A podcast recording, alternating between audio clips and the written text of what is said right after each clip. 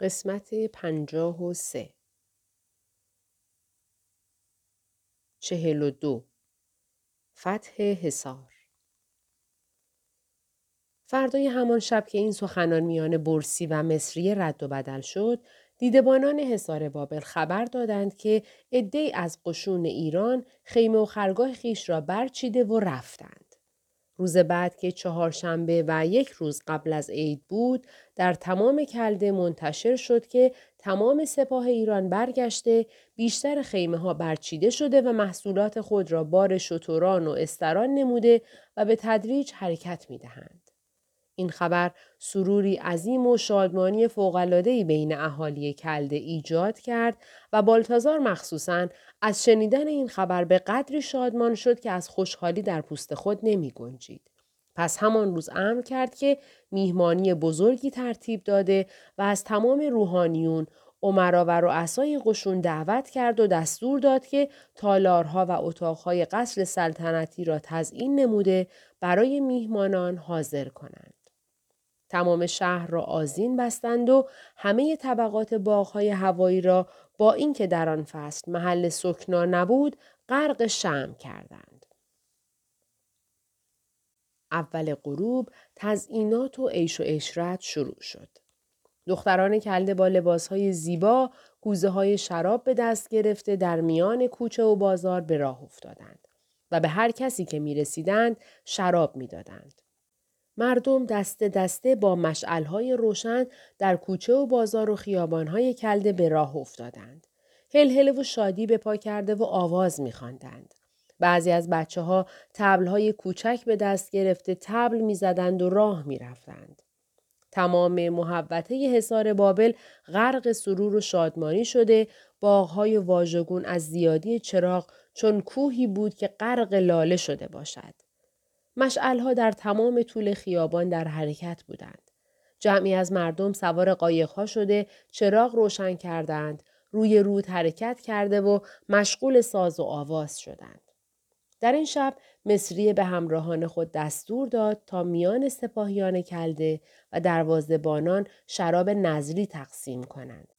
و خود نیز در مدخل فرات ایستاده و اغلب گروه هایی که می‌خواستند از آنجا عبور کنند وادار می نمود که به سپاهیان و دربانان شراب بدهند.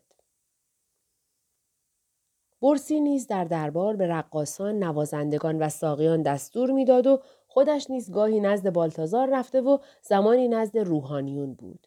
گاهی هم بر بام قصر آمده آب فرات را نگاه می کرد. سه ساعت از شب گذشت و عیش و اشرت به بالاترین درجه خود رسید. تمام محبته حصار غرق در عیش گردیده سرها همه در اثر شراب گرم و گیج بود. در همین هنگام آب فرات شروع به پایین رفتن نمود و آب به تدریج بنای فرو نشستن گذاشت. ساعت پنجم شب بود که قایقها همه به گل نشستند. ولی قایق سواران به قدری مست بودند که متوجه هیچ چیزی نشده به خواب رفته بودند. دیگر صدای قیل و قال مردم کم شده و خاموشی جای این همه قوقا را می گرفت. از طرف مغرب حصار دوباره صدا بلند شد و هیاهوی عظیمی برپا گردید. در همین موقع مصریه با همراهان خود از طرف شهر سلطنتی به شهر کتا می رفت که شب را در آنجا به انتظار فرخ به سر برد. برسی منجم نیز در خیال حرکت بود که از قصر بیرون آمده به شهر کتا برود. ولی دربانان که به آنها امر شده بود به کسی اجازه خروج ندهند و از طرفی هم مست بودند و کسی را نمی شناختند به او اجازه بیرون رفتن ندادند. شاه و همه روحانیون مست بوده و صدای ساز و آواز در چندین اتاق و تالار قصر بلند بود.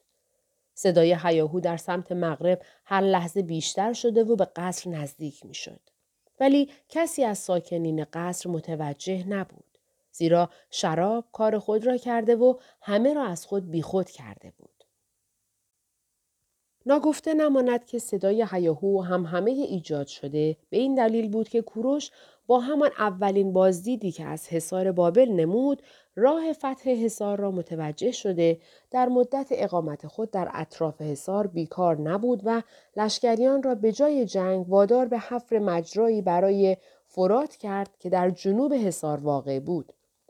او توسط مهندسین مادی محل حفر مجرا را کاملا مطابق علم هندسه معین نموده و در کنار آن مجرا استحکاماتی بنا کرد که کلدانیان تصور کنند این استحکامات برای آن ساخته می شود که ایرانیان مدتی طولانی در آنجا قصد اقامت دارند.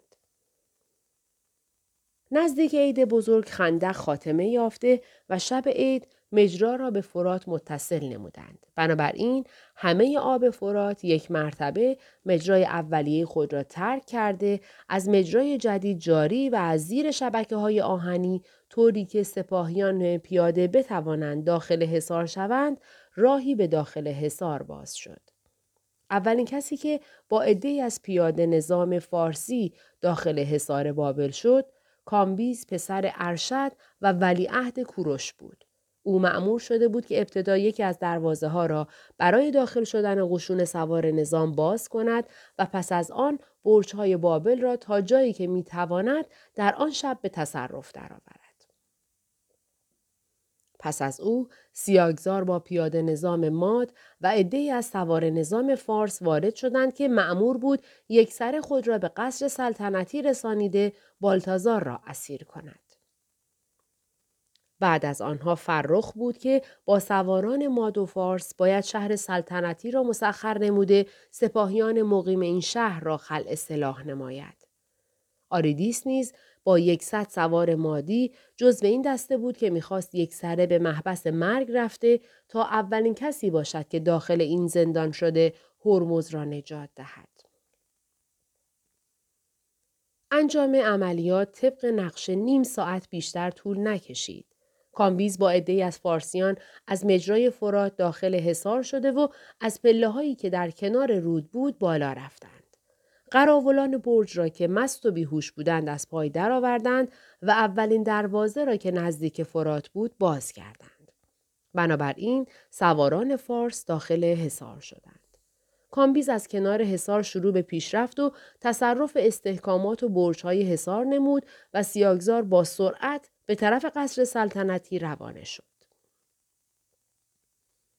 در این وقت شب قشون ایران با وضعی شبیه به وضع اهالی کلده حرکت کرده مشعل به دست گرفته صداهای شعفآمیز برمی آوردند به طوری که هر کسی صدای آنان را میشنید تصور می کرد که جمعی از مردم بومی هستند که مراسم عید به جا می آورند.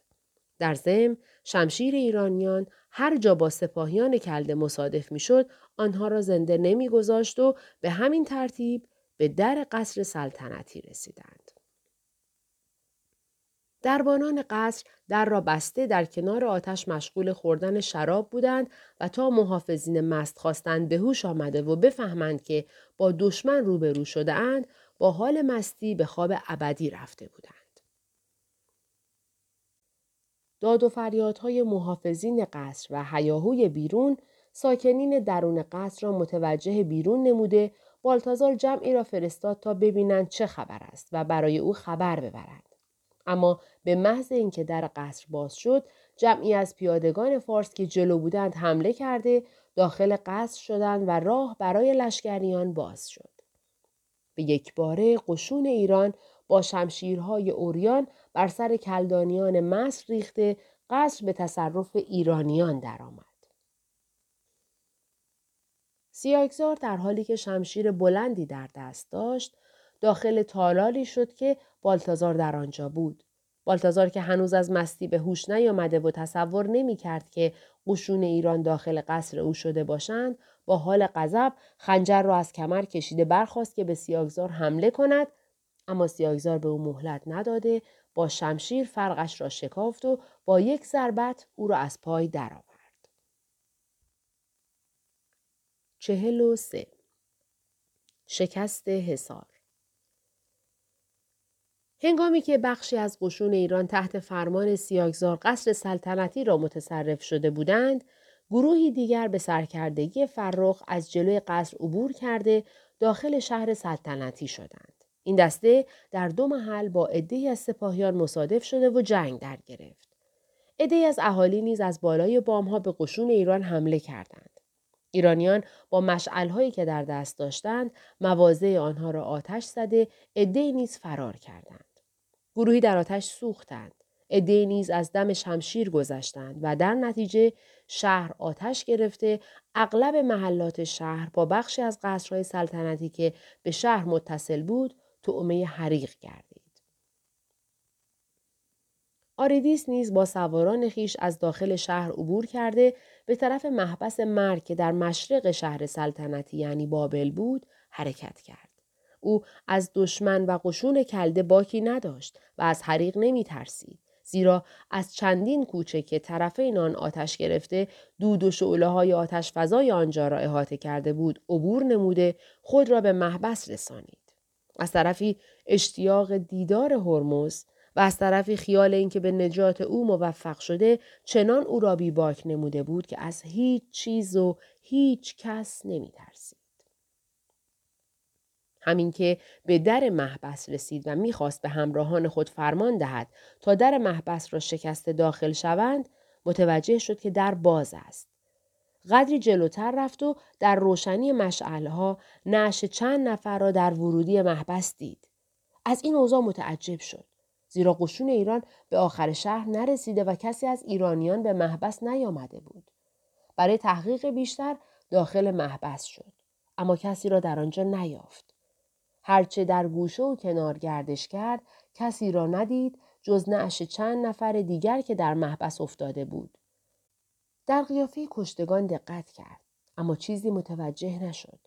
در این هنگام آه دردناکی کشید. قطر اشکی از چشمهای زیبایش سرازیر شد و گرد چهره گندمگونش را در معبر خود شسته روی پیراهنش ریخت. اما فورا اشک خود را پاک کرده به خود گفت آریدیس آن وقت که لباس زنانه در برداشتی در برابر پیشامدها تسلیم نشدی. اکنون لباس جنگ پوشیده و برای انجام کار بزرگی مهیا شده ای. گریه؟ آن هم در این وقت اندک چه معنی دارد؟ این خیال در یک آن از نظرش گذشت دوباره برای ادامه کار خود جدیتر از قبل آماده شد ولی نمی‌دانست محبس برای چه خالی شده محبوسین کجا هستند چه کسی به محبس آمده و آیا محبوسین شورش کرده محافظین را کشته و فرار کردند ولی طبق اطلاعاتی که از اوضاع این محبس داشت این مسئله به نظرش مشکل آمد به هر حال آریدیس هنوز خیالش در این مورد به جایی نرسیده بود که صدای پای اسبی به گوشش رسید که از طرف شمال محبس به طرف محبس می آید. با همراهان خود آماده دفاع شد. قدری جلوتر رفته در روشنایی مشعل سه نفر را دید که یک نفر سوار دست بسته را همراه خود می آورند. اسیر مزبور به نظرش آشنا آمد. پس امر کرد که مشعل را جلوتر ببرند. وقتی در روشنایی مشعل چهره اسیر را دید به همراهان خود فرمان داد که اسیر را از دست سواران دیگر بگیرند. یکی از همراهان آریدیس که پیش از همه به سواران رسید با شمشیر ریسمانی را که به دست اسیر بسته بودند پاره کرد. آریدیس که کمی دورتر ایستاده بود فریاد زد آلیت از هرمز خبر داری؟ آلیت به طرف صدا رو کرد و همین که چشمش به آریدیس افتاد با صدایی که آثار اضطراب از آن نمایان بود گفت خطر خطر خودتان را محافظت کنید تا شاید کمک برسد. این را گفت و به اسب خود رکاب کشیده به طرف شمال شرقی روانه شد. آریدیس خواست او را دنبال کند که عدهای از سواران کلدانی به او و همراهانش حمله کردند. همراهان آریدیس که بیش از صد نفر نبودند در میان 500 نفر کلدانی محصور شده شروع به دفاع نمودند. جنگ میان این دو دسته غیر متناسب شروع شد. سواران ایرانی قدری عقب کشیده به دیوار محبس رسیدند و در آنجا یک نیم دایره تشکیل داده مشغول دفاع شدند. اگرچه عدهای از کلدانی ها کشته شدند ولی حدود چهل نفر از ایرانیان از بین رفته یا زخمی سخت برداشتند که البته دیگر تا به جنگ نداشتند.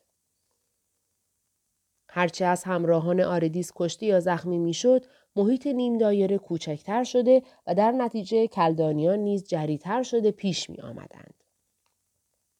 این جنگ حدود یک ساعت و نیم دوام یافت و نزدیک بود که همراهان آریدیس به کلی متفرق شوند که ناگاه صدای پای عدهای از سواران به گوش رسید و بلافاصله جمعی از عقب به کلدانیان حمله کردند. ایرانیان نیز چون به کمک رسیده دلگرم شدند جدیتر از قبل جنگ را ادامه دادند. در مدت کمی جمعی از کلدانیان کشته و جمعی دیگر به طرف شهر برسیپا فرار کردند. آن دو دست جنگجوی ایرانی که از طرفین کلدانیان را مغلوب نمودند به یکدیگر رسیده در روشنایی مشعل چشم هرمز و آریدیس با یکدیگر مصادف کردید.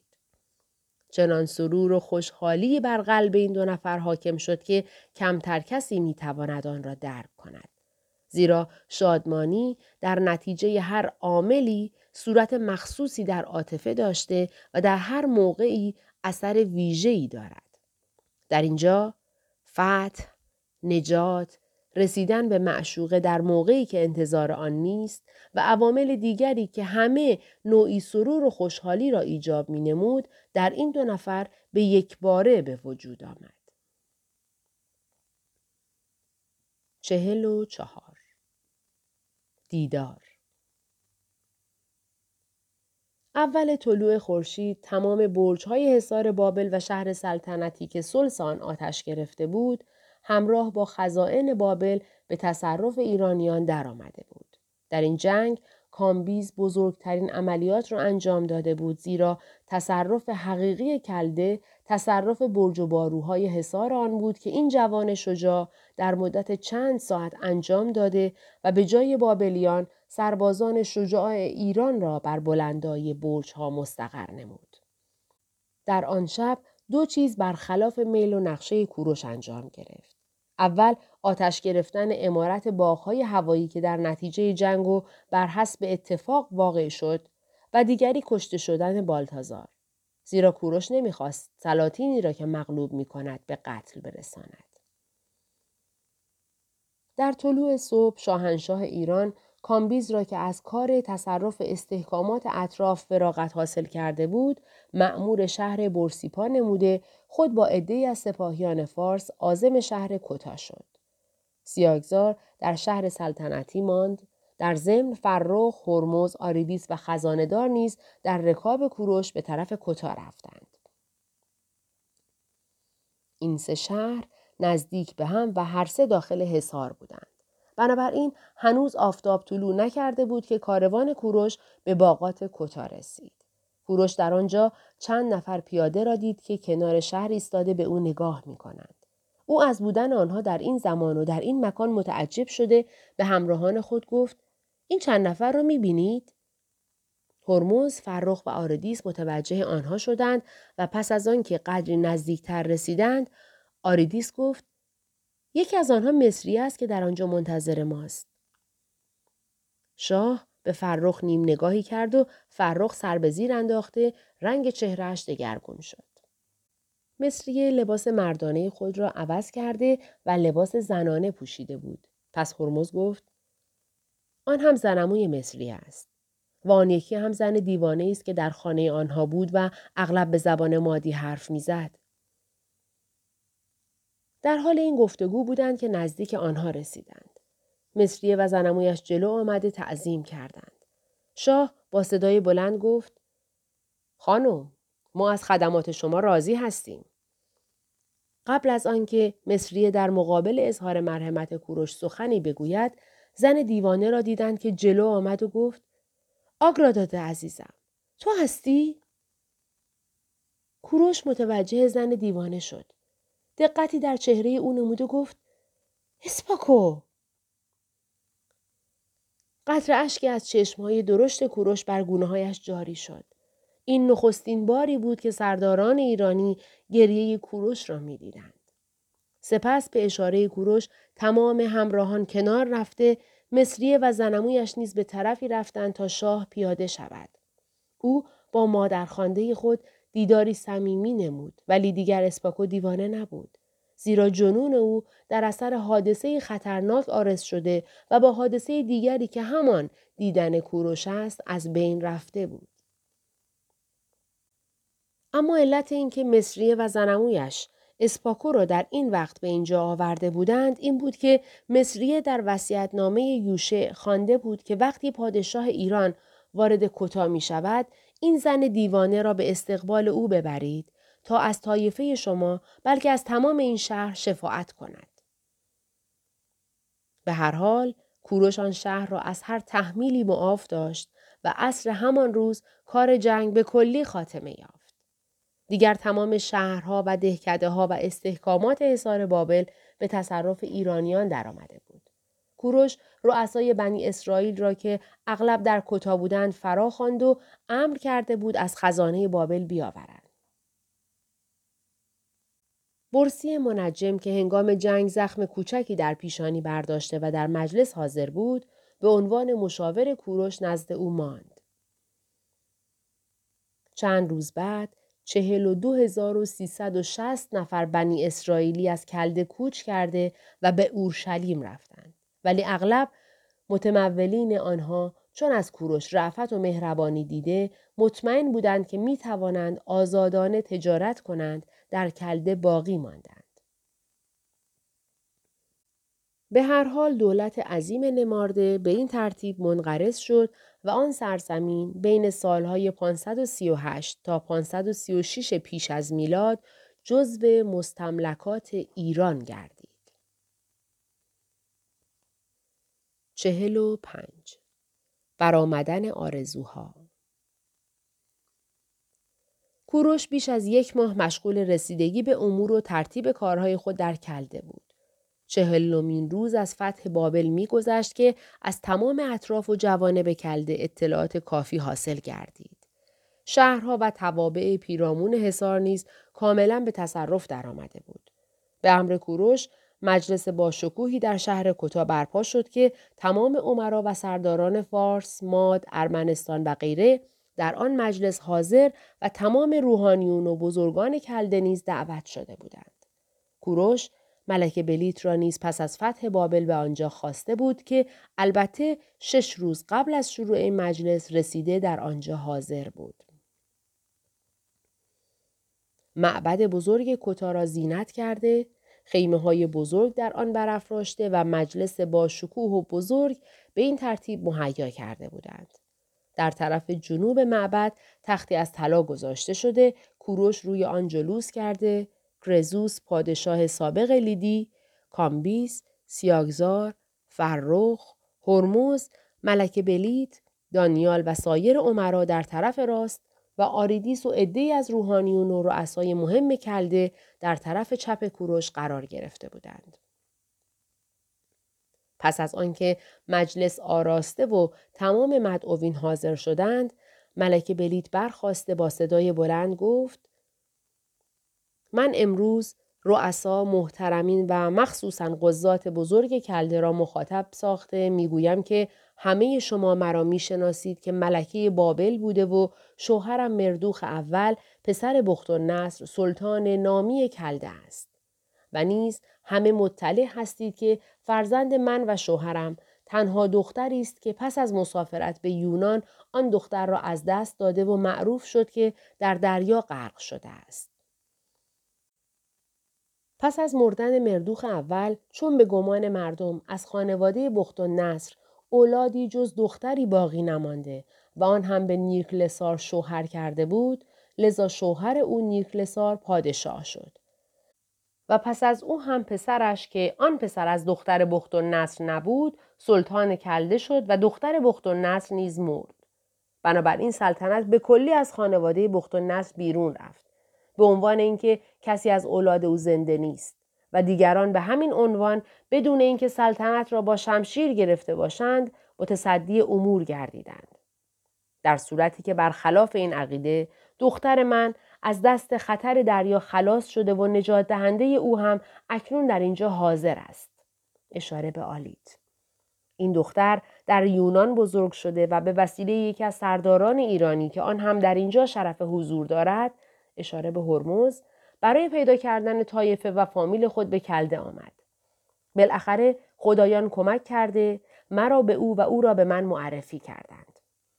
بنابراین معلوم است که وارث حقیقی بخت و نصر دختر من خواهد بود. شاید بعضی از مردم بگویند که از کجا معلوم دختری که می‌گویی دختر تو باشد. اغلب رؤسای کلده متوجه شدند که پس از آمدن دختر من بالتازار از وجود او باخبر شده می‌خواست او را به عنوان زوجیت به عقد خود درآورد که مبادا پس از آنکه اهالی کلده او را شناختند سلطنت این طایفه متزلزل شود به همین جهت بود که من از کلده فراری شده به اکباتان رفتم این اقدام خود اعترافی عملی است که بالتازار نموده و این دختر را اولاد منحصر به فرد خانواده بخت و نصر دانسته است. گذشته از اینها من پس از آمدن از کلده در پیشگاه محکمه قضاوت عالیه کلده ثابت کردم که این دختر دختر من و تنها اولاد بخت و نصر است. اکنون از رئیس محترم محکمه استدعا می کنم اگر حرف مرا قبول دارند حکمی را که در این خصوص صادر کرده در محضر این جمعیت قرائت کنند. در این هنگام مردی بلند قد که ریشی انبوه داشت و لباس فاخری به تن کرده بود برخواست و گفت مطابق تحقیقاتی که در محکمه قضاوت عالیه به عمل آمده است میلیتا دختر مردوخ اول پسر بخت‌النصر زنده و تنها وارث خانواده بخت‌النصر است آن دختر اکنون به اسم آریدیس خوانده می شود و همین دختری است که اکنون در مجلس حاضر است. سپس پیش رفت، بازوی آریدیس را گرفت و او را به تمام جمعیت معرفی نمود. پس از آنکه سخنان قاضی خاتمه یافت، آریدیس برخاسته با چهره متین که آثار بزرگی از او نمودار بود، رو به جمعیت کرد و گفت اکنون که معلوم شد من وارث حقیقی خانواده بخت و نصر هستم حقوق خود را از تاج و تخت و تمام اموال دولتی به اعلی حضرت کوروش شاهنشاه ایران واگذار کرده این سلطان عظیم و شن را به عنوان حاکم و سلطان کلده سلام می کنم و این افسر را به دست خود تسلیم ایشان می نمایم. این را گفت و افسر سلطنتی را که روی کرسی گذاشته شده بود برداشت و تسلیم کوروش نمود. در این وقت اهل مجلس شروع به هلهله کرده اظهار شادمانی نمودند. پس کوروش شروع به سخن نمود و گفت با اینکه مملکت کلده را با قربانی های فراوان فتح کرده و به قوه شمشیر وارد این حصار شده ایم به احترام این دختر و حقوقی که در سلطنت این مملکت داشته این افسر را از دست او گرفته بر سر خود می‌گذاریم و به نام اهالی این سرزمین می‌گوییم که از این روز به بعد این ملت در نظر ما ملتی مغلوب محسوب نشده و این مملکت را به عنوان مستملکات محسوب نخواهیم داشت. ما روحانیون، معابد و خدایان این مملکت را محترم می شماریم. هیچ یک از افراد قشون من حق ندارند مردم این سرزمین را به نظر بندگی نگاه کنند. بلکه من خود را سلطان این سرزمین دانسته کلده را نیز مثل فارس و ماد مملکت خود می دانم. صدای هلهله و شادمانی از طرف کلدانیان بلند شد. کوروش ادامه داد. من در این مجلس شاهزاده خانم آریدیس را از ملکه محترم بابل اولیا حضرت بلیت برای یکی از بزرگان و شاهزادگان ایران هرمز که در این مجلس حاضر است خواستگاری می کنم. بلیت برخواسته پس از اظهار امتنان جواب قبول داد. پس پادشاه به سخن خود ادامه داد و پس از آنکه شرح خدمات مصریه را بیان نمود او را نیز برای فرخ از دانیال خواستگاری کرد. دانیال نیز جواب مثبت داد و پس از صرف شراب و شیرینی مجلس خاتمه یافت. دو روز دیگر فرخ ساتراب آذربایگان شده با مصری آزم محل حکومت خود گردید. هرمز نیز ساتراپ مملکت آریا شده با آریدیس و بلیت آزم آنجا شدند و مدتها در محل حکمرانی خود با یکدیگر در کمال خوشی زندگی کردند. پایان.